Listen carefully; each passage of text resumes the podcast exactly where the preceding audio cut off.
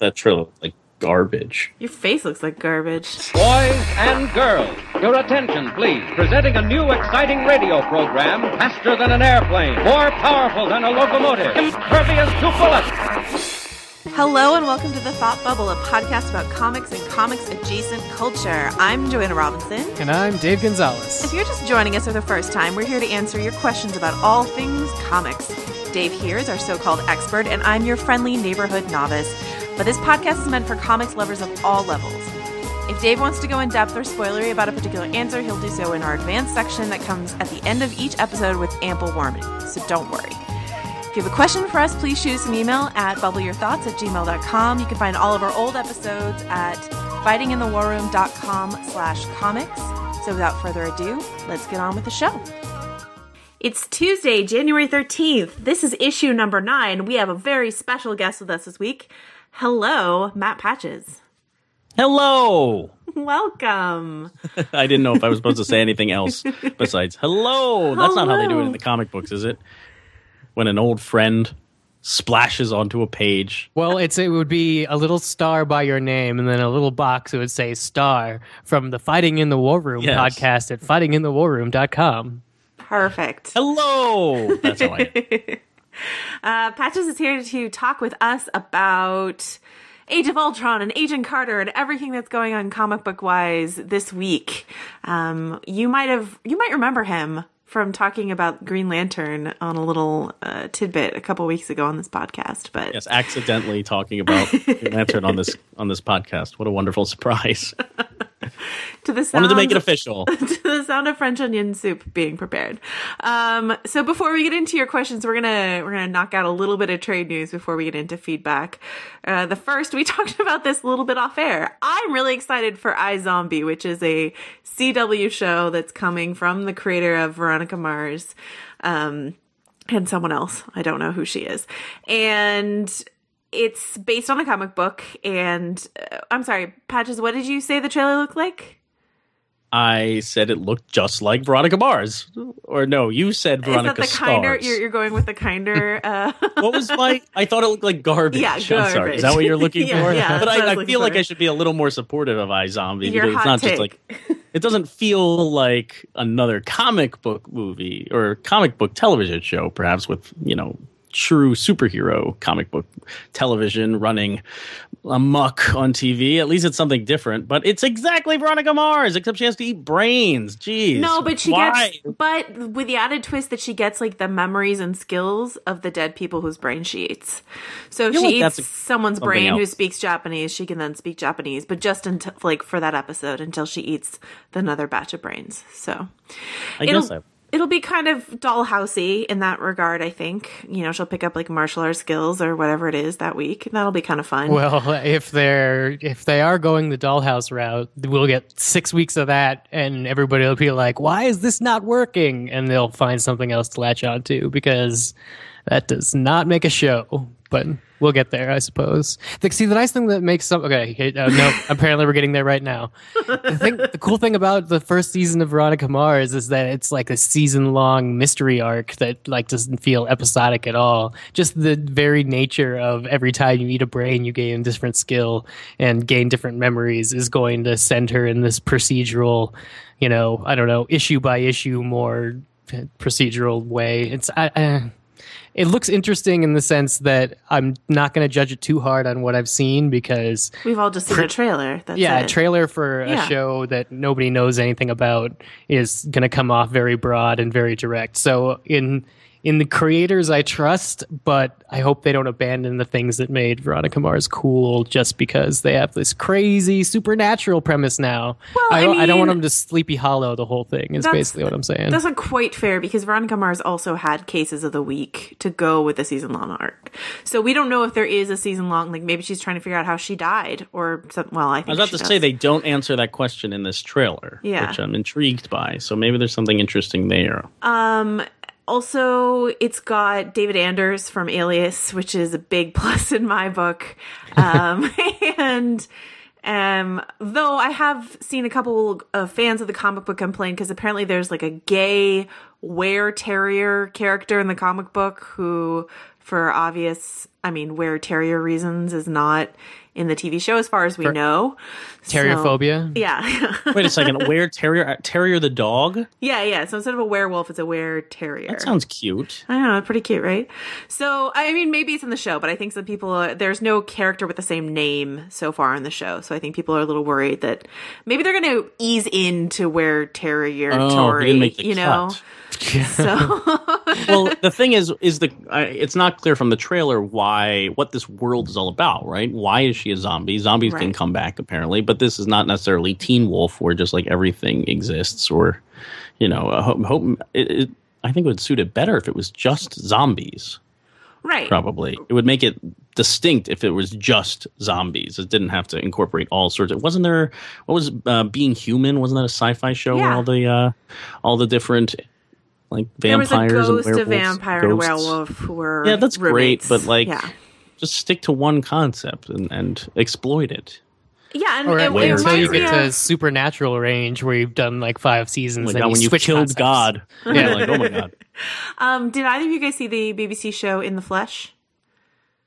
That, that No. that was another take on the zombie uh, idea, where you know the zombie basically plague happened, and then they found a cure, but the zombies. So curing people of being the drooling sort of dragging mm. their feet kind of zombies, they were pretty much human again. But since they had killed all these people, there's a big prejudice against the you know rehabilitated zombies who come home to live with their families and everyone's like you're a zombie and they have to wear makeup to try to blend in with everyone around them and it becomes this big basically gay metaphor but it was a really really interesting um, great show and i kind of like this idea of using zombie as metaphor to talk about things i don't know if that's what i zombie is going to try to do at all um, it's got you know a kitschy title and a kicky heroine so maybe it's not aiming for that but uh, well I hope she has a Joanna, blog. just you just want another Buffy again. I hear it. I hear it coming through. I want another just make the girl. teenage problems monsters. You say?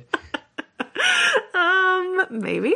Who doesn't? Who doesn't I do want another another XO Gossip Girl. XO Yeah. I zombie. Yeah, that'd be great. LOL, a zombie. All my right. So, Except it was Dan at the end. Don't watch Gossip Girl. It's a horrible series. oh, Wow, wow. Just spoiler. Spoiler. Huge spoiler. a spoiler section for that thing. Um, all right. So speaking of girl heroes, we've got Supergirl over on CBS. We're going to talk about that briefly. Uh, Nina Tassler, who's the, I don't know, entertainment president at CBS, was speaking at the Television Critics Association this week about Supergirl. Uh, We've spoken on the show in the past about how it's interesting that Supergirl went to CBS instead of the CW. They're owned by the same, you know, CBS owns the CW uh, Supergirl is created by Greg Berlanti, who does uh, Arrow and, and The Flash, and so it's this it's CBS's try at the at the unstoppable superhero genre. Uh, they've called this. it's not in the world of Arrow and Green and Green Arrow or Green Arrow and Flash, I assume, because it's a different network, right? they haven't ruled that out yet. exactly. Yeah, they haven't ruled it out, so possible Cla- crossover. Um, anyway, uh, Dave, do you have any or or Patches? Do you have any thoughts on this at all? But Supergirl. I was intrigued because the fact that it's on CBS s- terrifies me a little bit because CBS is notorious for just being down the middle schlock, right? The NCIS and CSIs of the world. The good wives of the world. Well, that's the the thing to keep in mind. I adore The Good Wife, and everyone should. Joanna does, and um, I think Nina Tassler compared it to The Good did. Wife, or someone I was reading compared it to The Good Wife, and that I find intriguing. If it can be, I mean, it could. It could be like the adventures of Lois and Clark in a way. She mentioned that a- too because Nina Tassler worked on Lois and Clark. Oh, really? Yeah. Okay, so it's exactly going to be that then, Yeah. because that's kind of if you can imagine the Good Wife and Supergirl in the Julianna Margulies role, um, you know, going to court by day and dealing with her personal life and being this kind of super heroic woman, uh, I can imagine a Supergirl show being of a similar vein, just like single woman in the city by day and Supergirl by night, or vice versa. Uh, that that would be really that'd be really fun, um, especially if it skews younger, like something with the Good Wife vibe, but on for for younger people to draw them in. That could be really prosperous storytelling. And there's precedent for that working in comics in the latest She-Hulk line, which I think unfortunately got canceled after like seven or eight issues, uh, where it was really focusing on her in the courtroom being a lawyer and not so much her throwing around things That's like what the they Hulk. need. That's what CBS needs: a courtroom drama, She-Hulk. Well, I mean, they, that no, that would be fantastic. But Ally Beal, but with She-Hulk. if you take like that sort of idea that you know you have this dual personality person that is also a superhero and sort of mix it with the good wife formula i think that totally work Right. I you know the f- original Supergirl movie is so bad. I mean, it just is not about being a real woman. It's about being the object of male gaze and like what a female can be uh, as a superhero and how that can be even more tantalizing.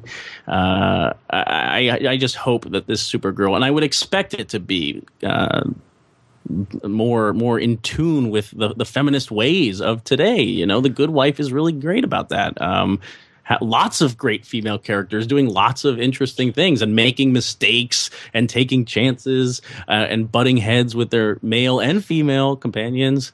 Uh, I, I would hope that a Supergirl show could take it to that degree and just like wrestle with what a female being a female superhero Right. would have to be in 2014. It wouldn't be easy. Just capture the sort of Kalinda boots and short skirt uh, Oh approach my god! To the world. She's too That would be old. my- I think Archie my Panjabi is too old, but like, Speaking um, of male, oh, Archie Panjabi. but like I that is what's been really interesting to me. You know, the Supergirl news is kind of old, but Tassler talking about CBS's approach to it, which is first of all, her saying she thinks it's in line with a lot of what they're doing already. I wouldn't say a lot, but if you want to hold the good wife up, yes. And then A lot of what gets good reviews yeah, coming up. Yes. exactly. The prestige. It's not show. two and a half men. Right. And It's then her not being shy about calling um, Supergirl a feminist, which, you know, there was a kerfuffle earlier or last year about the new new artist behind Wonder Woman shying away from calling Wonder Woman a feminist. And, you know, Tassler has learned that, you know, trial by public opinion will come after you if you say uh, someone is not a feminist. And I, you know, I just, I like that she did that. And then thirdly, this sounds so silly. We were joking about this off air, but saying the costume is awesome which is something she was quoted as saying. Uh, the costumes are designed by uh, the same person who does Flash and the Arrow. Um, and I don't, you know, I don't love like the Black Canary costume on um, on Arrow, but in general, the costumes on those shows are are, are pretty earthy and down. You know, they're not super cartoony. They're they're kind of grounded. And uh, we talked about the disastrous Wonder Woman costume that was, you know, I think helped sink Disastrous the Adrian the Adrianne Palicki NBC pilot that that never was. Uh, I mean, they shot the pilot, but the show never was a couple years ago. So. You know, all of this is just making me more excited about Supergirl than I was before, basically. So I just want, I mean, speaking of that Wonder Woman pilot, which is a, truly a disaster um, in what people can confuse about strong female characters and true feminism. Um, that Wonder Woman is is a strong female character, but I, I have to reference uh, an essay on the dissolve, which kind of takes the strong female character concept to task uh, and and says that uh, a lot of these characters fail. Uh, they, they fall into this pitfall called the Trinity syndrome, as they've described it, uh, referencing Trinity from the Matrix, who is a hugely capable woman who never once becomes actually independent, significant, or as exciting as she is in her very first scene.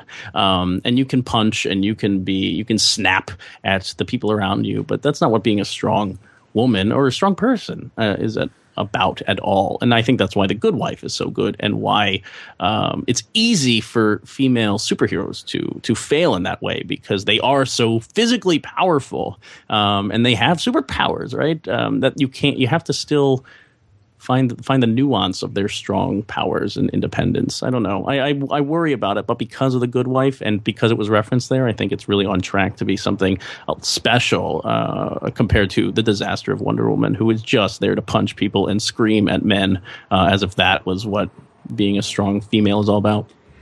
Right, and we talked to you know Dave and Vivian and I talked a little bit about this in reference to Agent Carter, which is a nice smooth transition. Well, actually, I think we're gonna save our Agent Carter talk for a little bit, but Forget that smooth transition. Well, you know, just to say that I, I'm still working through my feelings on on feminism and Agent Carter, but just this idea that I would like Agent Carter even more than I already do if um it weren't always about her being better than every single guy around her. I I have no problem with her being the best agent at this agency, but I'm not sure that the guys need to look like such deuce in order for her to look impressive. Uh, we'll we'll have to talk about this Yeah. when we when we bring up All right. Agent Carter. Because I think episode two kind of um, at least complicates that Maybe. thinking. All right. So now we're going to talk. Uh, you know, I was worried that this is going to be unpopular, but public opinion is is maybe swaying our way on this. We're going to talk about the Age of Ultron trailer uh, that aired last night, the second Avengers: Age of Ultron trailer. Uh, this first email comes from Ryan, and he says, "Am I alone in being a bit underwhelmed by the second trailer? I don't think it's really built off the first one much, if at all. And the infighting t- taking center stage in the marketing has me worried about the concept that the concept will feel like old hat by the time Civil War comes around.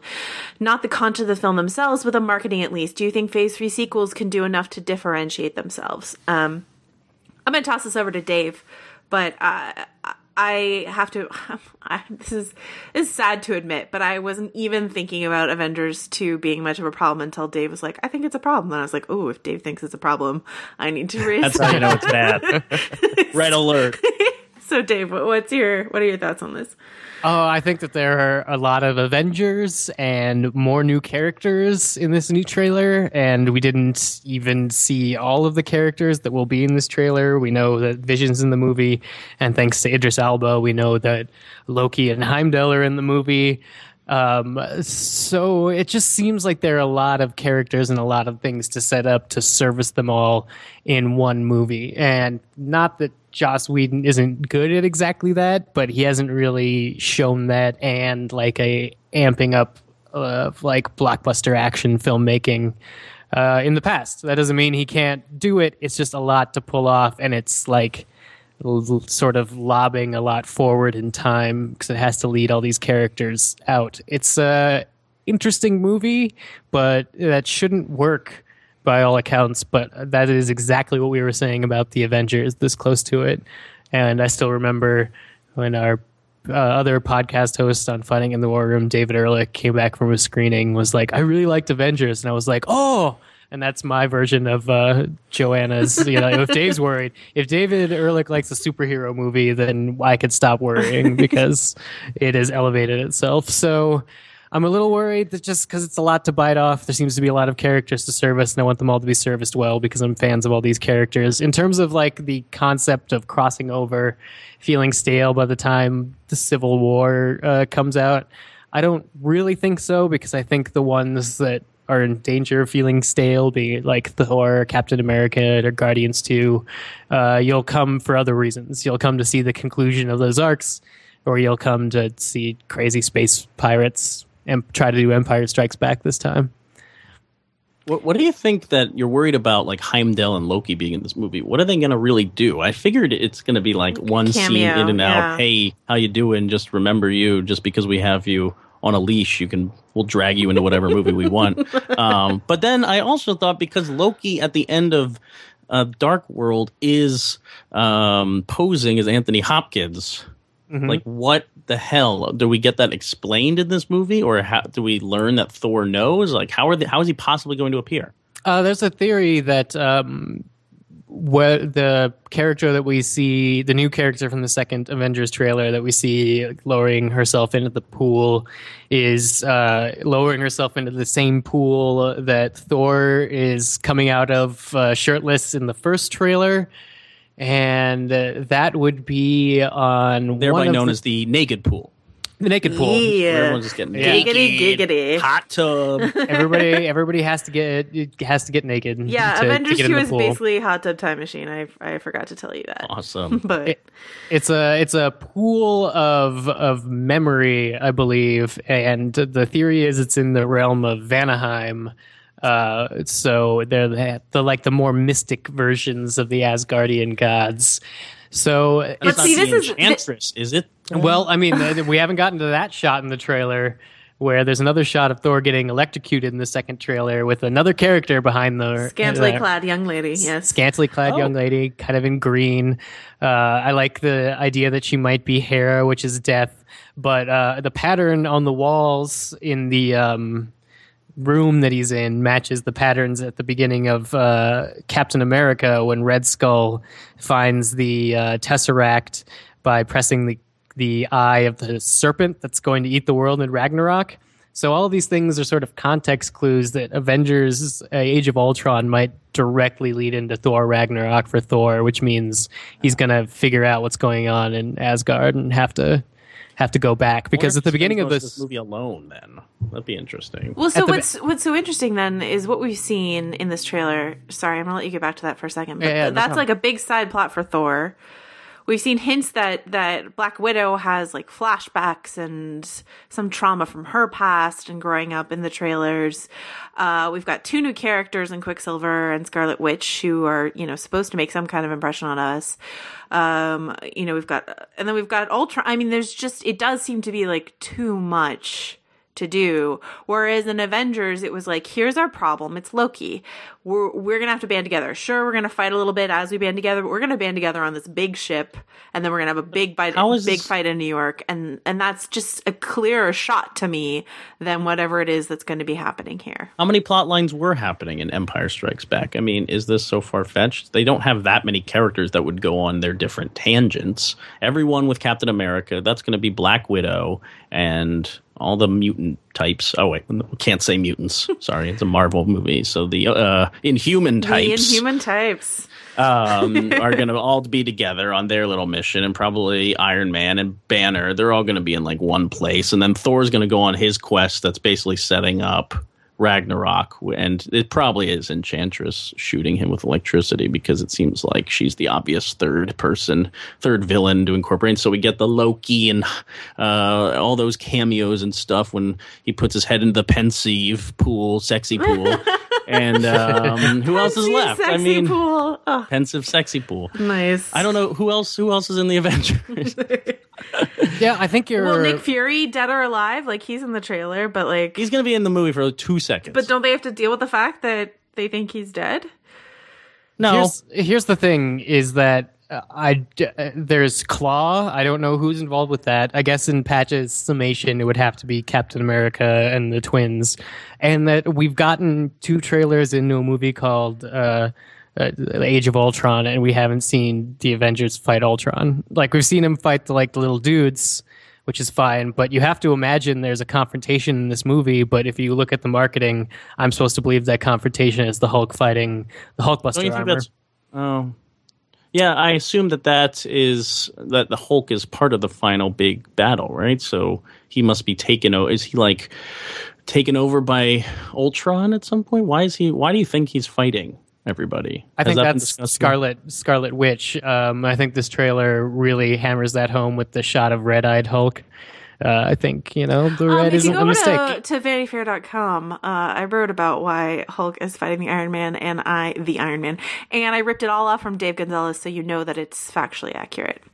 Ha. Um, but there is a close up of, of Hulk that shows him having these red eyes, which, if Right. you look at him being angry in, in previous trailer, uh, like, you know, in Avengers, he doesn't have the red eye. It's not a thing. So, yeah, pretty maybe clear he just that got it's maced, or maybe he has um, dry red Maybe he got, eyes.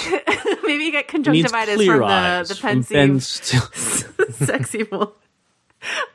ben Yeah, he Stein, like his head impresses aside. I think I don't know. The point is, there's a lot going on, which may or may not work. Uh, In Whedon, I do trust, uh, but we shall see. Actually, you're probably right, Dave. Hulk has probably been taken over in this. This is probably early on when they're getting Scarlet Witch, when before Scarlet Witch and Quicksilver are on the Avengers. So Quick or Scarlet Witch would take over the Hulk, and Hulkbuster would fight him early on, and they would get the idea that okay, Hulk can be used against us, and he'll be in the final battle against Ultron in the end. But then we'll be like, oh fuck, we gotta do something about Hulk. You know, we, I- we've seen him in the beginning of the movie be an, an evil guy, and he can be controlled.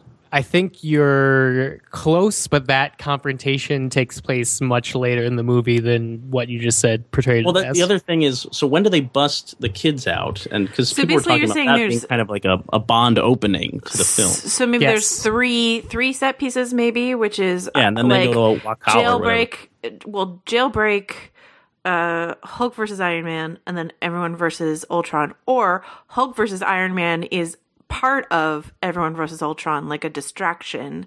Like you have a Battle of New York final thing, and they've got you know instead of you know Hulk is fighting against them as they're trying to fight, Ultron. That might be part of it. Right. Uh, I think the answer lies in the Lego sets and uh, what props and what characters appear there. You never want to say that. You never want to lie on the Uh, well, I mean, the I think it opens with the getting the twins out, and I think that since Loki's staff is there, we know from the tag scene at the end of Winter Soldier uh, that they that technology somehow allows uh, Hulk to be taken over at that point. So if you remember in the first trailer, there's uh, Banner uh, sort of in ripped clothing stumbling through the snowy forest with the explosion in the background.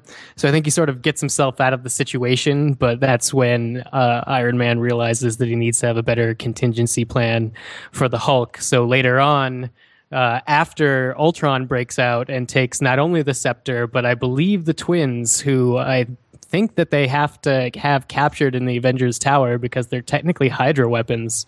Uh, and then the Avengers treating them more like weapons than like people will make them flee over to Ultron, who of course thinks that the Avengers need to be eliminated for the good of the world. And I think the twins are going to be on Ultron's side up until the very end, when uh, I'm not sure Hulk's going to be there at that point. This all has to lead into Civil War too. So I think it has to lead. It has to lead into Civil War. It has to lead into Ragnarok, and it has to basically give us a new lineup of Avengers. Wait, so what's the last movie we talked about being a fulcrum Avengers, right? Like being a fulcrum movie.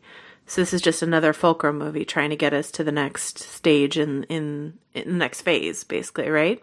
Yes, um, uh, it's interesting that Ant Man got sort of tacked on to Phase Two at the end. I think that's because it just, in production wise, uh, it- like, and the, its time period wise, uh, is going to deal more with um, Shield, Hydra, and uh, the sort of Agent Carter uh, storyline. And then after Age of Ultron, we're going to care less about those things, and we're going to have other things to care about. Okay, so these those are all our Ultron thoughts, right? Well, I just wanted to say that I to loop back to kind of what we were saying right at the beginning, just assessing this, I really am not into it. I'm really like it's kind of just just dropping on my feet, and I I don't want any of it. And I don't know. Why, I do know why actually.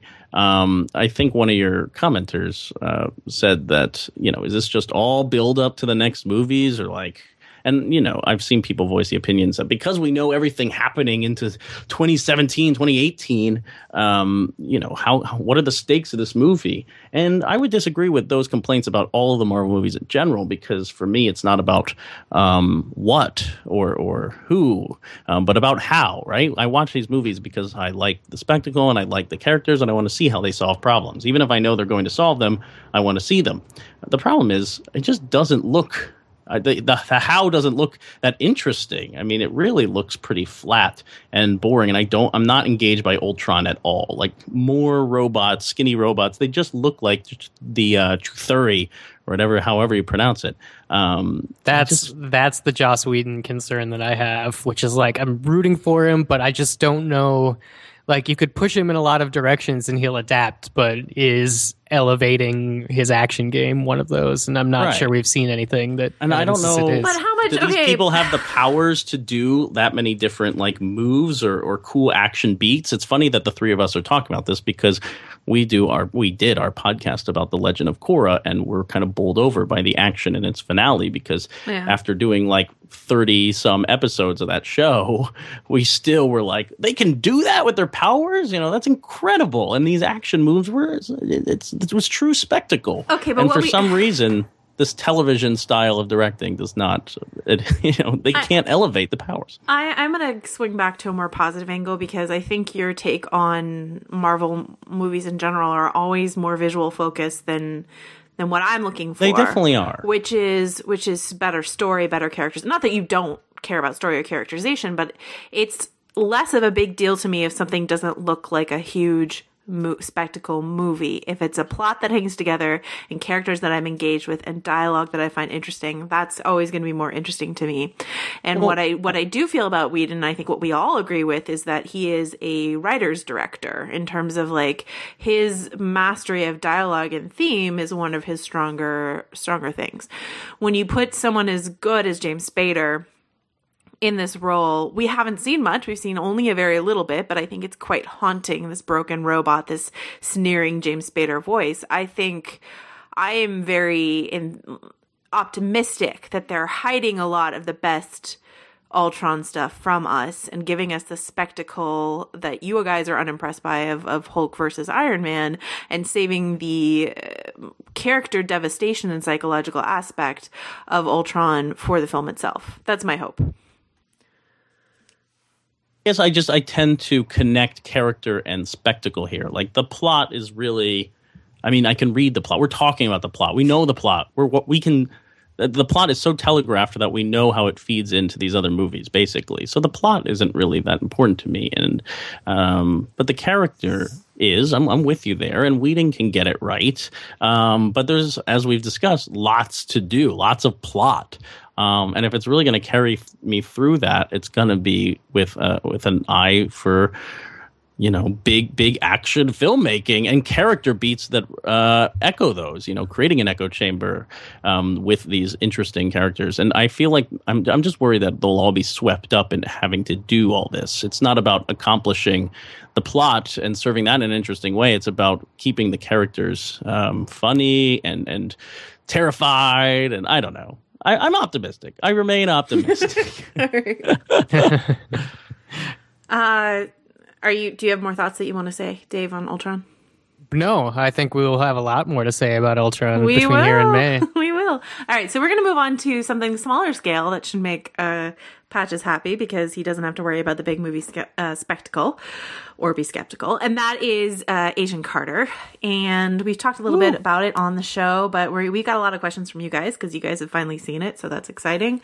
Um, and this first question comes from Mike from Riverside. And he says, uh, I'm just glad that Agent Carter is different than Marvel's blockbuster stuff and Agents of S.H.I.E.L.D. I watch it, but I don't think it's all that artistically interesting. Hayley Atwell is great and con- continues to be great, and the cartoonish rendition of the 1940s gives the series some much needed style. Hell, I'm just happy it's not another straight white guy in the lead. Curious if any of you know how much uh, Jeph Loeb, is that how you pronounce it, Loeb? Yes? Yes. Uh, is involved in this. I know he's the head of Marvel TV, and while I haven't liked anything he's done in years, uh, and then in response to Dave's uh, complaint about Comixology last week, he says, "P.S. Dave, I can buy comics via Comixology in app on Android. They only cut off Apple in app purchasing." Uh, Dave has some great news when it comes to low haters, but maybe bad news when it comes to the Netflix series that are coming up. Dave, what's I your do. response? Agent Carter is technically a Marvel Studios production because it's spun out of a film. Um, so that means that Kevin Feige has the last word on how it fits into everything and its style and uh, whatnot. There was an article on Badass Digest that called the Evil Eye of Loeb, comparing it to like the Evil Eye of Sauron, uh, being focused on the New York Netflix shows, which is why some of us are concerned about uh, the photos and things coming out of that, and uh, sort of rumors that the footage was really, really dark, and that he might not get into his red costume until the very end, if at all, in this series, uh, because that is that sounds like Loeb decisions, and Loeb ruined the Ultimates, and therefore Loeb ruins everything, according to me. Okay, t- can you talk me through Loeb ruining the Ultimates? Yeah, the Ultimates was like a. The beginning of the Ultimate Universe for Marvel, which was sort of rebooting their universe for people that didn't want to catch up on the official continuity. And uh, Mark Millar came in and sort of re updated the Avengers. A lot of those plots ended up being in the Marvel Cinematic Universe version of the Avengers, but it was like really sort of Mark Millarized versions of these Marvel heroes. So uh, Hulk is uh, like eats people um, in the first uh, Ultimates thing. Uh, Hank Pym is a straight up wife abuser uh, to the Wasp. Um, Thor is not only a god, but is drawn to look exactly um, like uh, Brad Pitt. And most famously, they decided they would draw Nick Fury as Samuel L. Jackson. And up until that point, Nick Fury had been white. And that is how we got Samuel L. Jackson, Nick Fury. Anyway, Ultimates 1 and 2 were written by Mark Millar. Jeph Loeb came in to write Ultimates 3 and just did not get the characters and what the point of the whole universe was. And there was never an Ultimates 4. And the sort of Ultimate Avengers called the Ultimates in this universe never recovered uh, from like the kind of cool 1 2 push of Ultimates 1 and 2. Okay. So we should be worried about the Netflix shows. We should just be worried that Jeph Loeb's head of Marvel TV. I'm not worried. No? No. I I mean I, I I don't need I want Daredevil to be kind of like low budge and um realistic quote unquote. It'll Do you just want him to be separate it from the business Marvel Daredevil? movie universe. You want him to be business daredevil? You don't want him in his suit? I want it to be She-Hulk as Daredevil in court. Um, it's like Franklin and Bash, only She-Hulk and Yes. Daredevil. oh my gosh. Stop. That sounds too amazing. Uh, Jeph Loeb is funny because I always associated him for many, many years as a DC guy. And I don't know why other than Hush, Batman Hush. Mm-hmm. Um, but he seems to have a DC sensibility. And when it kind of mixes with Marvel, doesn't play. Oh, he did some really good Batman stuff. Yeah. Yeah. But, uh, and and see, it's really you you you praise him for the Batman, and I wonder if that he's just in the wrong zone, if he's out of his element. But I do think Daredevil could be could be Batman like in the in the right context. I mean, it's certainly you know watching Gotham, the bullshit that is Gotham. Um, I, I I stand to to be relieved by Daredevil and have some kind of grounded, realistic take on the Marvel movie universe um, that's so big, big, big. Uh, you know, that's the problem with Agents of Shield. It's just like it wants to be the movies and Yeah, it can't. It just falls so that. short, and it tries to be this big, crazy science fiction show. Um, it But uh, no, I think it's just I think it's be. gotten better. I think it was doing that so much more at the start, like I when it was yeah. When, at the beginning, that was my biggest complaint with Agents of Shield because it was trying so hard to be as big as Avengers, and um, I think of late they've toned it down a lot. And I just like it's fine that they have a flying ship that that's their main way that they get around, but I would just rather see interiors of the ship and never deal with exteriors of the ship, which they've gotten better at. They've downplayed the flying car, you know, like all the things that puts them in the air that makes it look really bad. As long as they keep it to interiors for the most part, I think the show works a lot better. And I'm, I I'm do worry about Netflix because I find most of the Netflix shows to look very cheap, except House of Cards. Um, I have not watched Marco Polo, which seems big, but it might be big they on had a a budget. huge budget. Yeah. They do, but I still think it kind of like looks. I mean, they about push the budget to have Orange these the big Black? sets. I mean, I Orange, think New, Orange- Orange is the New Black looks like a web series sometimes. Orange is the New Black looks exactly what it needs to look like. And so I think it just matters whether or not the tone of Daredevil, if it is business Daredevil, if that matches the needs of of the show. I think look, it will. You Like? I enjoy the like street description, um, if you will, that that they've been giving these shows. That this is um, scaled down. This is gritty. Whatever that really means. Well, every That time they say more New York, you know, they're shooting on location, New York. That's cool. every every time they say that and they're talking about these characters, what they're saying is we're doing the Brian Michael Bendis version of all four of these characters. And why would that not excite you? I mean, that's great. No, I think it's good. I think there. He's. It's not my favorite Daredevil by far. I, I mean, I think there's a lot of good to be had in like a Mark Waid, colorful, fun, fancy-free Daredevil, and uh, I think that you know, sort of using him as the anchor to this street level thing means we're going to see a whole bunch of coarse Daredevil stuff. But I don't think they're going to push it as far as Bendis actually did in his comic book line, and so I think we're gonna get this sort of I don't know half and half of weird Daredevilness. I hope they could pull it off, but Loeb. So eh. Well, with so many like with Arrow and and the Flash, especially the Flash, basically being Spider-Man light, like Spider-Man television.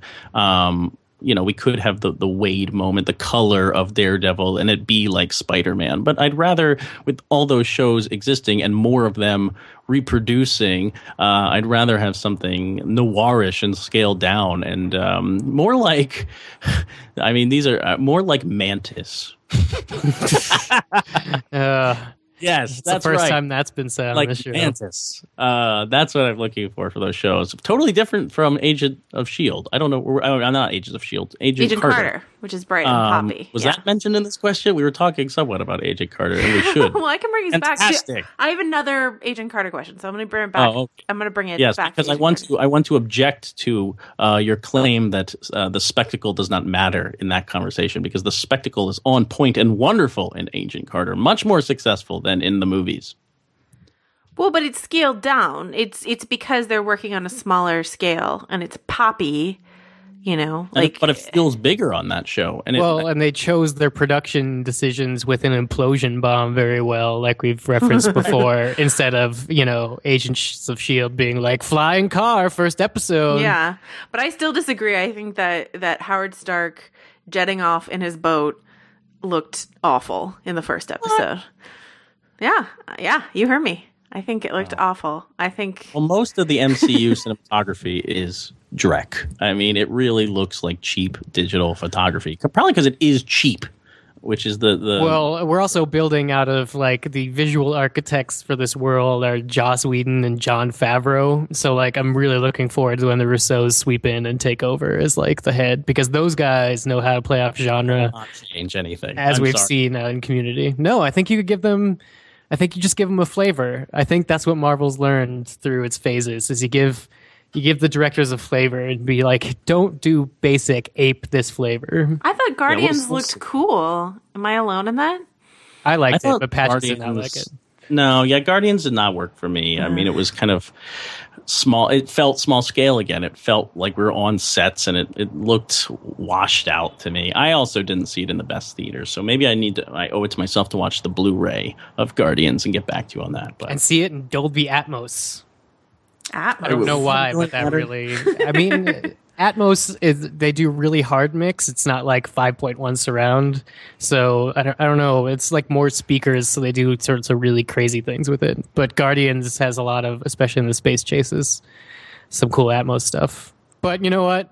Eh, that movie came out last August. There's no way you could see it in Dolby Atmos. Sorry, guys. during its re-release before Guardians Two. Oh yeah, that's a good point. All right, so we're gonna roll this back to a listener question. This comes from Mike. Um, and he says, I just got through listening to both of the recent episodes discussing Agent Carter. In regards to Joanna's speculation that Enver Gjokaj's Agent Sousa is actually going to be revealed as a villain, I was actually thinking the exact opposite. While it's probably not as exciting plot wise and somewhat predictable, what if Agent Sousa is actually Peggy's husband that she refers to in Winter Soldier? I rewatched the scene from the film, and that interview with a married Peggy takes place in 1953, seven years after the start of Agent Carter. She also she also mentions that her husband was a soldier saved by Cap during the war. Maybe it has something to do with Sousa's injury.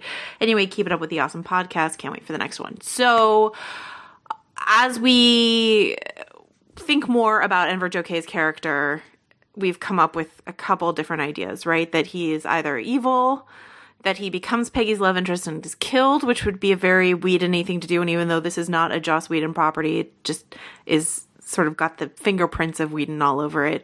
Um, or that he, yeah, uh, marries her. Somehow his leg is cured due to the serum, maybe, possibly. These are all options that are floating around. But basically, you don't cast an actor as talented as Enver Gjokaj and not use him in some interesting way is the hope uh, that did not turn out to be true for Avengers in his like tiny little cop role, but still like this is the hope that you they are not just stunt casting this guy and gonna waste him. Um, Dave, did you have any thoughts on this? Uh, yeah, I just think that the the idea that he's the husband is a little too convenient because of like there was a time to bring up that Peggy was working with somebody who knew Captain America, and that time was more in the first episode when Cap was more in the picture. Now we've sort of the mechanics of storytelling has pushed us into the Peggy Carter saves Howard Stark's technology and meets Jarvis sort of uh, focus. It could come back. It's a miniseries, uh, but I think that the time to plant that was there. And who says he's really crippled just because he has a cane? I own two canes. Are you really crippled. suspecting him as a bad guy? I do not get that at all. I, I really think he'll live and they will be romantically intertwined at the end. Okay, this is good. So, uh, Joanna, you think bad guy? Right. I'm gonna revise my immortal, immortal. because that's that's a little thing. But I'm gonna say like Immortal. I'm gonna say He's a like Highlander, actually. Yeah, It's a- yeah, a- yeah. Dave's theory is that he's immortal and it's the same character in Avengers. Because, well, I mean, I don't want. I want to take out that second part. Okay. But I might want to keep the immortal. All I want to say is that he's special. I think this is a good place to put it in a human, inhuman, or another like the way they uh, Leet Brannis is like a deep dive golden era Marvel character. It would be cool to bring another one of those back. I think. Uh, so like it would be interesting to go look at the actual crime comics of the day and sort of pull maybe a hero out of that. Uh, Whizzer would be sweet. Uh, that's the person who Leet Brannis originally fought. So it'd be interesting, I think, if he was something like that. But like, I just think that he's important in a sense that he'll be important beyond the series in a not romantic way. Um, okay, so I'm I mean, where are saying you, where are you getting I'm this saying, from the first two episodes? I'm Um, saying that's Hail what- Hydra. Dave Wow. is saying uh, im- im- Inhuman or possibly Inhuman or, or hero. right. I'm saying And you're nice guy saying who Mr. probably Carter. smooches Peggy at the end. I think Peggy dips Susan at the end and gives him a kiss, recreating that classic World War II photo, but with a woman dipping a man. I it's based just based on Enver Gjokaj and how he's he's a really really he's a really talented actor with a great range that we saw in Dollhouse. He's crazy good at this, and they did this exact same thing on Dollhouse by casting. Well, someone Um, someone has to discover her, right? Like someone will figure out in the organization that she is trying to s- protect and save Stark. I Well, mean, it has to be him, right? She, she, they team Yeah, up. so it has to be him, and at first she thinks he's an ally, and then whoop, bait and switch, hail Hydra. Chad Michael Murray is much eviler than. Yeah, but that's what he's the one you expect. He's the one who looks like a Nazi, and Yeah, yeah, but this is a is the cute, cuddly story. cripple, and he's gonna be uh, he's gonna be our Keyser Soze. Yeah, Never trust a cripple. other mystery that to to like have this twist. I don't see that being the twist. We're we're like figuring out what Leviathan is, right? All we're right, going. We're but we'll deep in see. so many other I'm plots. just I'm just putting I'm putting myself out there. This is my theory. you guys watch too much Twenty Four, especially No, I Dave. watch too much Whedon.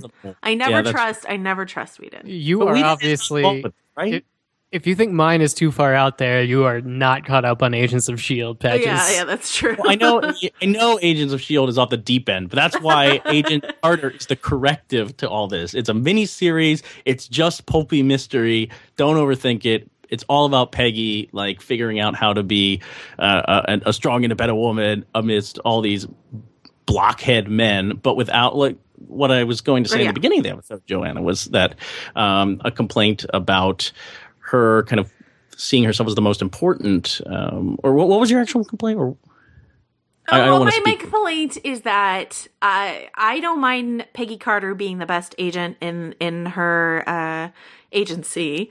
Uh, I think Sydney Bristow is the best agent on Alias. I have no problem with a female being the best agent, obviously, but it seems like the whole point is for her to be uh, showing up these doofuses she works with. And I See, I, I I, know what you're saying. Like they're right behind her. They're on her heels. Like, But not even that. Doesn't Sousa give her a little speech about like you don't have to prove yourself or like open yourself up to the failure? Or maybe it was Jarvis. I'm trying to remember. Someone in episode two gives her a little speech about her not needing to be the number one or be the best or be do everything alone. I think that's it. They were saying that you don't have to be alone in any of these endeavors. And if it was Sousa, as I remember, um, even that points to his eventual partnership with her and them solving it together, like being a strong couple who can like I'm sorry, solve you're such problems. a, a sweet, soft romantic, but I think you're gonna have should- your little heart crushed. I think we should press pause because as the time this will air, we will see another episode where That's I true. believe change. the SSR is getting onto Jarvis, which makes his uh, makes Peggy think tw- continue to think twice about letting other people into her life. Uh, that's what I could tell from the description. But yeah, don't take too strong of a stance right there, Patches. I am excited to see what Jarvis is up to. I We mean, love people will- Jarvis, right? Uh, no, we do, but he, what are they up to? Like, why are they talk? Why is he talking on the phone to Stark or to someone about Peggy oh, and like? Peggy has no they're- idea or whatever. Yeah, what is that about? Dun, I mean, dun, maybe we'll learn dun. more about that tonight. We'll be totally, uh, totally out of it when this airs. But I am intrigued. Peggy I has wonder. no idea I put her on Match.com and set her up with Sousa, and they're going to live happily ever after. Mwahaha. my, oh my! Oh my. All right. Uh, speaking of foreign properties, uh, this, this question comes from Luke. And he says, On the recommendation of many, including the ever trustworthy Joe wrote, thank you. I watched the Swedish feel good punk film We Are the Best. And then in my post viewing reading, was surprised to see that it's based on an autobiographical comic. This reminded me of many non superhero comic adaptations that are often forgotten in the discussion surrounding comics and film. So, firstly, what's a comic adaptation that you didn't realize until it was pointed out was one? And what would you like adapted that most people wouldn't realize was a comic first? To answer the second question myself, it would be most of the work of Jeff Lemire, especially Underwater Welder and the second story in the Essex County trilogy. Um, I guess I'm going to go with uh, Road to Perdition is going to be my answer. I don't know if I've talked about that on the show. Like my my catalog is very slim, so eventually I'm going to run out of things that I've thought about in terms of comic books and adaptations. But um, I did not realize that was a comic book until I stumbled across the graphic novel in a bookstore a couple years after it came out, and uh, I, I quite like the way that they that film. I think that film is underrated, and I think it, it captured the gritty, if we want to overuse that term, uh, tone of the graphic novel. I don't have an answer for the second part. Dave?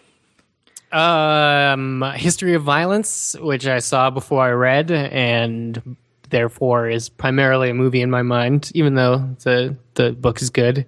And then uh, Jeff Lemire wise, I like his Sweet Tooth Apocalypse, which I actually lent to Patches like a year ago. I think he read it. Uh, but it's about a kid with antlers in the post-apocalypse world, and he runs into other sort of half-animal kids that are sort of being bred to keep humanity going. Anyway, I like his apocalypse much more than I like The Walking Dead. So, Sweet Tooth, Lemire. Patches, do you have an answer for this one? Hmm, I'm I'm I'm trying to think of something that I wouldn't have known was a comic first because I'm pretty all knowing when it comes to Ah, this. mhm. Uh, ha, ha, ha. Um, I guess I'm I to give a shout out to a movie that I love. I, I mean, I knew that this was a comic before, but American Splendor. I hadn't read any of the actual comics before I saw the movie, um, and and I adore that film, which kind of integrates bits of the comics with interviews with the uh, creator of Harvey uh, Harvey Pekar, and then Paul Giamatti playing Harvey Pekar. So it's kind of a three tier film, which is really interesting and very in tune with the biographical autobiographical comics that Pekar wrote. Um, so I, I adore that movie. I really I really think it captures everything that Pekar was doing in the comics. And I guess to the second point, the only thing I can think of. I mean, would uh, people would not realize it was a comic first? I have no idea if they'll realize if it's a comic first, but I want a Saga television show. God damn it! I know that he doesn't want to make it. I know he doesn't want to let it off the page. But I really, when Game of Thrones is wrapped up, just want a Saga television show on HBO. We're ready. It's weird. We but are we're ready. We're ready. Oh, man. Good luck wresting that away from him. And he was on the I'm a- second season of Lost. He's seen Y the Last Man get like. Oh yeah, he's been Pummeled. jerked We around. have the Under the Dome show. yeah, Thanks. there is, Ew. there- yeah. I, I would That's he should hold. We should hold him accountable for Under the Dome and punish him by adapting. making Saga. him making him make Saga. Uh, that's a good answer. That's like Uh, an Alan Moore. Alan Mooring is what's that called? That's called. Aw, Poor crazy wizard man. Oh. I do want true League of Extraordinary Gentlemen movies as well, based on the comics. Ooh, that'd be fun, but I don't. I don't know if I want Never that. that. Isn't Fox doing a television show? Never or again, they, guys. They Never dare. again. They dare to. No, Oh, man. never again. It's happening. We can. Never we could again. have discussions about long in production uh, comic book movie. Lock it, Locke and Key is something that they keep trying to Yeah, reboot. That would be ooh. That's fantastic on a TV. movie now. It's gonna be a, uh, what Making whatever. movies. When I buy a ticket for it, I'll believe you. See, the thing is, eventually, we all know this. Eventually, the bubble's gonna burst. The bubble on this uh, comic book bubble. super, yeah, the thought bubble's gonna burst. The bubble on superhero comic book properties is gonna burst.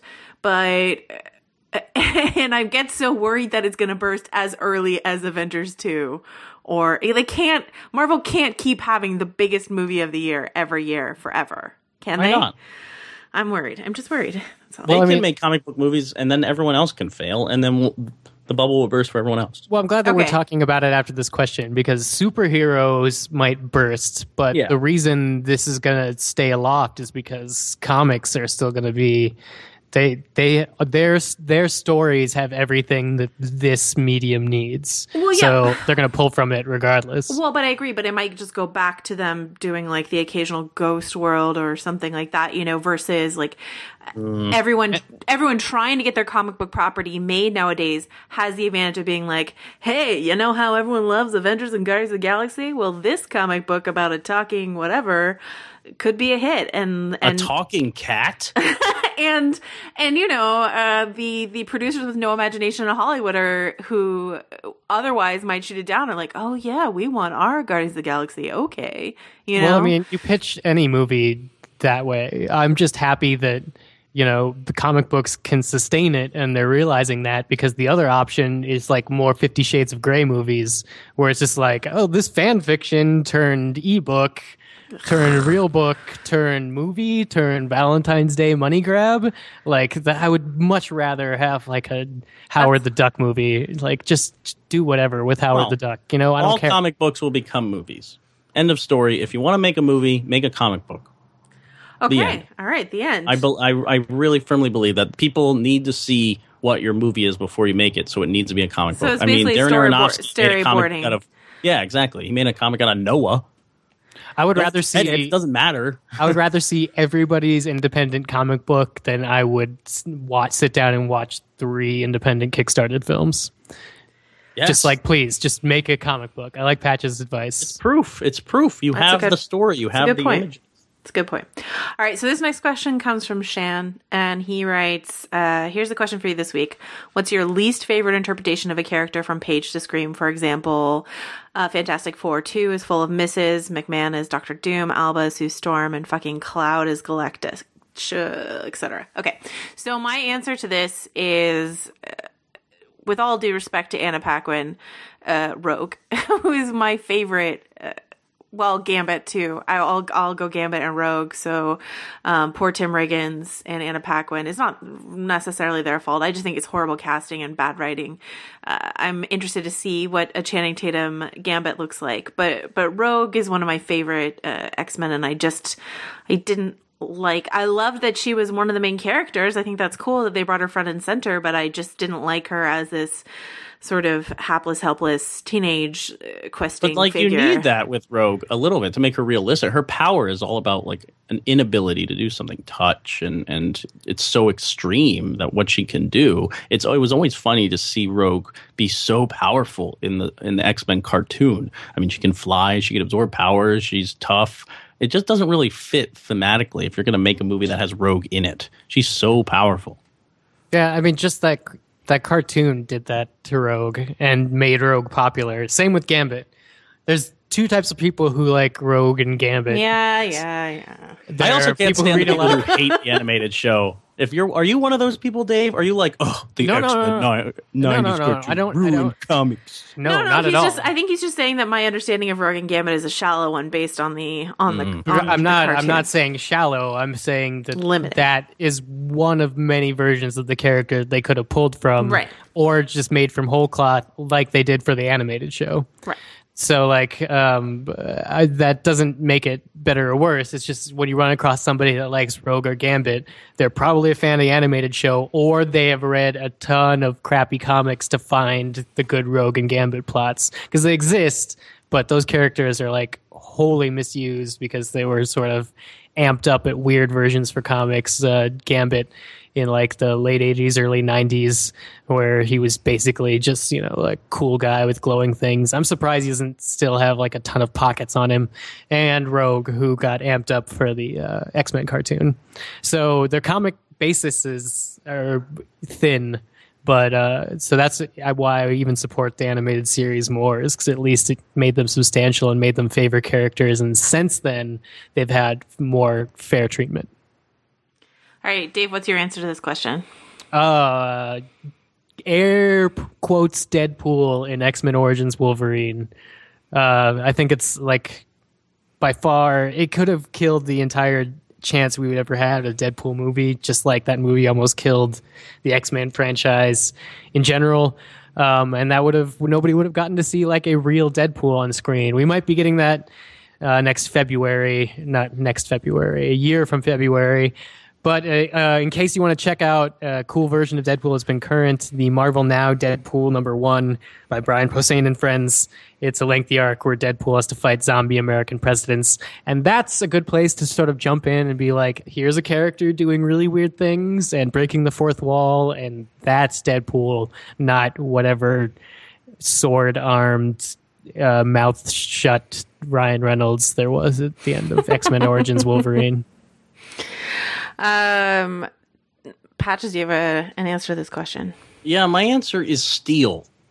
Ooh. um, who Shaq brought to the screen, unfortunately, um, back when bef- before the superhero boom, before the reinvention, before people were taking them seriously, Shaq was John Henry Irons and I feel like there's so much room for for Steel, especially maybe maybe it's a small screen thing now. If DC is really all in on the on the on the small screen game and they have kind of everything locked, big picture wise, um, I could see like especially this might sound wrong, but if Empire is a huge hit, it would be really cool to see Steel mm. in like a kind of gritty neighborhood superhero type thing, um, urban environment, if you will. That is such PC bullshit coming out of my mouth.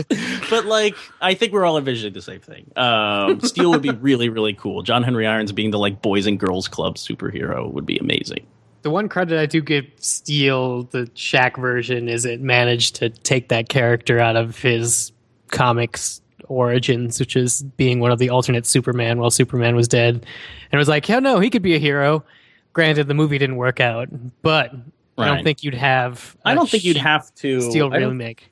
Yeah, I don't think you would have to make him part of the Superman origin story to have the spinoff. I really do think, actually, Superman could in, in, uh, exist in whatever Steel world like occurs, and then he could be inspired by Superman and become kind of his own real life spin off of Superman. I think that'd be really cool. I'd watch it. Only if Shaq came back, though. And Judd Nelson has to be the main villain again, and all those shooting laser hammers. I don't know what the fuck that movie was. They should awful, just they awful. should just do it again. Everyone's back. Reunion Steel movie. This time we're gonna get it right. Yes. All right. So um, this next question comes again from Mike, and he says, um, "I'm interested in this Vixen animated series on CW Seed." And he says, "Dave, who is Vixen? I remember her from the Justice League Unlimited. Isn't she like backdoor Animal Man? Which sounds awful, whatever that is." and then, to me, what's CW Seed? Only other time I've heard of it was about some Veronica Mars micro series thing. So CW Seed is is um, the CW's online platform. I did watch. Uh, the Veronica Mars uh, web series uh, called "What About Dick?" Something about Dick, uh, and it was it was cute and it was fun. Um, there's a great piece by friend of well, I don't know if he's friend of the show, friend of Dave Merrill Barr over on Forbes.com, just about um, CWC Vixen and how this could be a better version of what Nickelodeon did with Korra. Uh, so that's that's an interesting uh, read if you guys are looking to see a bit more about CW. But Dave, do you want to give us some background on this character? Then and then Patches, do you want to tell us why it's bullshit that this is Bruh, an animated online bull- series? Oh, she's DC's first female black superhero. Um, outside of that, I don't really know uh, that much about her origin. I have not encountered Vixen in my reading that I recall. Um, I mean, I she's in if she's in a couple Justice League episodes, then I imagine I've, I've picked up on her, but she hasn't made any sort of impression. So I imagine I'll be hearing more about that. But since it's also a CW show, uh, I probably won't. She's probably just going to be Catwoman. So moving on, here's what we know factually about uh, this Vixen thing. It's being produced by Marc Guggenheim, who also does Arrow and CW, which means they will be Arrow and the Flash on CW, which means they will be overlapping, and that's actually the cool thing about uh, this animated series that's going to be online. Um, he said he already teased that um, Oliver is going to find out that Felicity kissed Barry, so that's a deep dive if you haven't been watching uh, Flash or uh, Arrow, but like on Vixen rather than on Vixen, Yeah. this uh, information is going to be revealed. So it's like they're that's bullshit, right there. they're trying to tie everybody in. They're, well, they're trying to suck everyone, and it's like it's like trying to tie up the end of Captain America two on Agents of Shield. Like if you watch this one thing, you have to watch this other thing because we're going to drop something necessary. Uh, you know, in theory, or you can just watch the clip online the next day, whatever you want. Everybody's how can the shows? How can you not have that moment exist on Arrow too? Like, is this? I mean, it's canon, obviously, for this world, but it does feel more like a ploy than. You know, the first thing we're talking about this Vixen show is what Oliver is going to tell Felicity or well, find I, out. I'm I'm That's- leading into a point. Um, Okay. That's not the 1st I'm, thing that we becoming learned about it. rage. How dare I'm you? hulking out. Anyway, people have uh, they've not closed out that this is a test for a Vixen live action series, but I think the cooler thing that they're doing here is being able to pass off continuity between an animated world and a live action world. So if characters like Vixen are popular, then suddenly we could have a live action Vixen pop up in, you know, Arrow or Flash when they need them, or you could have a gigantic clashing crossover event that has little spin off animated shorts. Uh, you could get all these voice actors that you're buying for Arrow and for the Flash and have them do voices for your web series. There's so many ways to pass this thing back and forth that will end up uh, growing the story world and hopefully bringing like a more diverse set of characters to both TV and animation because like you could only have Wentworth Miller do certain things as Captain Cold on the Flash, but you could animate Captain Cold with the voice of Wentworth Miller doing anything. So I would love to see this start with Vixen and connect all the dots and then maybe choose another crazier DC character and use this as a universe expanding tool rather than a crossover marketing tool or both. It's going to be But both. it is a crossover marketing. both. tool. One of the always quotes from the from Guggenheim and the people is like, "We really want fans of the Flash and fans of Arrow to go to CW Seed." yeah, That's criminal. I guess. Criminal. I just think That's Vixen marketing. deserves her That's own show. Okay, Like, so yeah, yeah, yeah, yeah. She's getting her own show. Yeah, It- but he she's wants like a real life lady. Like like it I I don't I'm not I don't have as strong a reaction as Patches does, but the idea that we've got two white male leads on the CW and then the, the black lady gets an animated show on CW Seed i- i- is a little suspect. Right? web series are the new binders. They're putting women in. web, them. web series full of minorities and ladies. Um yes, exactly.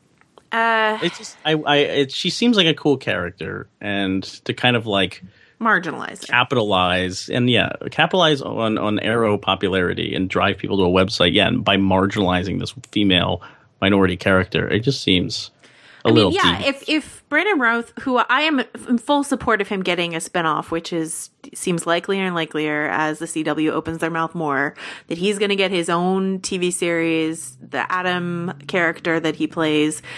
Uh, that's great. I love him. But then that's three TV series with white du- white straight dudes in the lead, and the black lady is still on the animated uh, CW Seed show.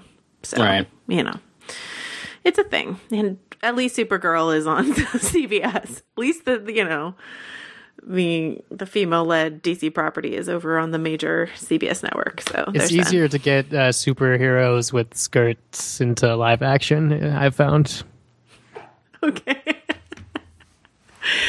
um does that sound too pessimistic for you dave? Do you not think that that is at all suspect or i mean, I I I, I don't want to uh, I don't want to steamroll your excitement about blending media and this idea of a, a an animated series allowing for more, you know, frankly, comic book type action. We've we already complained in this episode alone about how TV series are limited and what they can do when it comes to big comic book action. An animated series can do anything. But Why isn't the animated series on television? This is what I do not understand. Put it on television. Put it in primetime next to Arrow or The Flash. I guess that's that's different. What more concerns me is like these calls for d- diversity are really effective in the comics world because you're talking about monthly sales of like a good book is a hundred thousand issues, and so you really have these readers that are you know can control sales and whatnot. When it's as big as television shows and interconnecting universes that have to do with movies and toys and everything, like any stab at diversity is welcome because they're not doing it because they you know feel like they need to have equal representation. They're doing it because they feel like we'll buy it now. So this is a good step in the right direction. I'm not going to get all butthurt because vixen deserves better because i have no idea if she does or not yet. I'm butthurt. Yeah well, okay, so it's incremental progress. I guess. yeah it's we want to say. all incremental progress on this level is good because it's like we're yelling at a monolith so if the monolith does something that looks like they're listening to us we might as well encourage it to keep doing that Does does that mean we're the apes in 2001 if we're screaming at a monolith? yeah. Shh, Oh no. Where's my You spoiled life for everybody out of the advanced section. hitty bone. All right. So um, we're going to cross over to the advanced section in a second. So thank you guys all for joining us in the uh, amateur section this week. And you can find all of our episodes at fightingthewarroom.com slash comics. And we will see you next week. Or Batman v Superman enter the night.com. I think you should just make that a soundbite and, and just pop it in whatever you want. Okay, I'm going to bail from the advanced section, so thank you for having me. I, Oh. I, I need to go eat dinner. You want to get tell people where they could find you on the internet? Yeah. Sure, I'm Matt Patches, and I'm uh, I write all over the place on the internet, and I put everything on my website, mattpatches.com, and I'm on Twitter at Mister M I S T E R Patches. Thanks so much for joining us, Patches. This was great. Oh, this was wonderful. Oh, Yay. I hope my butt doesn't hurt that. Okay. Oh, just a little bit though.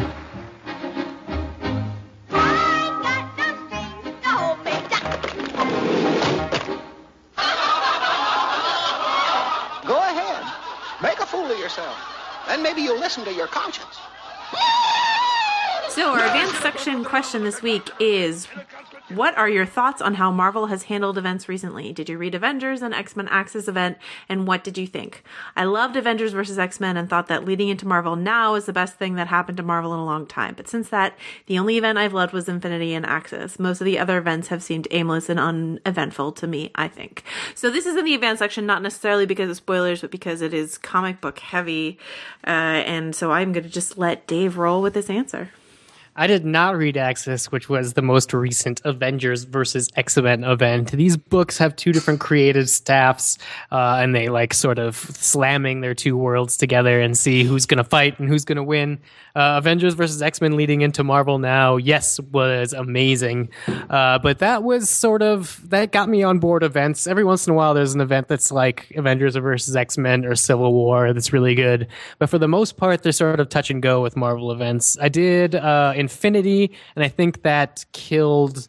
I did Infinity like with that and all the crossover and all the side books week by week, and I think that's probably the last one I did so completely because Infinity was widespreading and, and had a whole bunch of new galactic characters talking amongst themselves, and uh, that's how Jonathan Hickman, who wrote it, rolls and I love it. His like Manhattan projects, basically uh, historical uh, fic- fiction version of uh, the Avengers, but uh, I don't. I don't really think it's interesting to spend seven issues talking about the formation of Avengers World, which is what Infinity mostly was. There was that cool moment where Thor threw Mjolnir around a whole planet uh, to kill somebody, but for the most part, uh, uh, Infinity kind of broke me. I did a little bit of Original Sin and then sort of filled in my back things because I was actually interested in the mystery of who killed the Watcher uh, and interested in the female Spider Man that was getting introduced into continuity.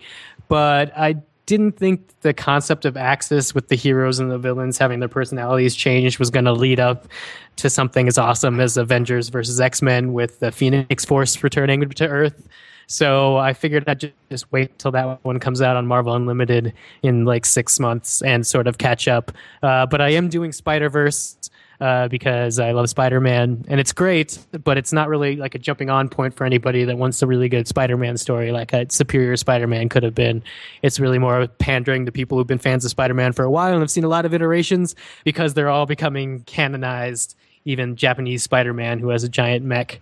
Uh, so that's been fun. But um, Secret Wars is this year, and I think that's going to be very important for the Marvel Comics world. It's going to basically be their Infinite Crisis uh, crossover point where a lot of continuity is going to be righted and things. So I will probably be doing that unless I go broke.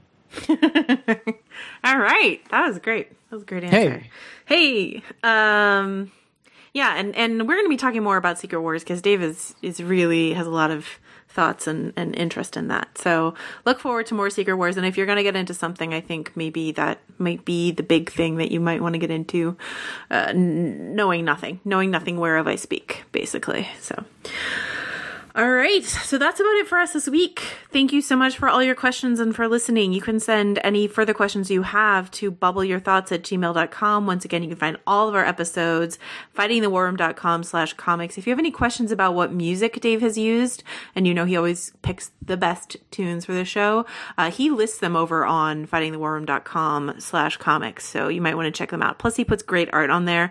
It's just, his posts are always worth looking at. There's also a comics section over there. No one ever uses it, but if you guys ever want to start using the comment section over there to talk to each other, talk to us, that would be fun. So go ahead, do that, or drop us a review on iTunes. Um, any of that stuff. Dave, where can the people find your work on the internet this week? Oh, you can find me on Twitter at DA7E and online writing about stuff at Latino-review.com and Forbes.com. I'm Joanna Robinson. You can find me most days on VanityFair.com. You can follow me on Twitter at Joe Wrote This. Thanks so much, and bye. Strings, but now I'm free. Yay. We good? Yep. Go save the cat. I'm gonna go save the cat. Thanks. No bye. bye. So I have fun, and I'm not tied to anyone. How I love my liberty. There are no strings on me.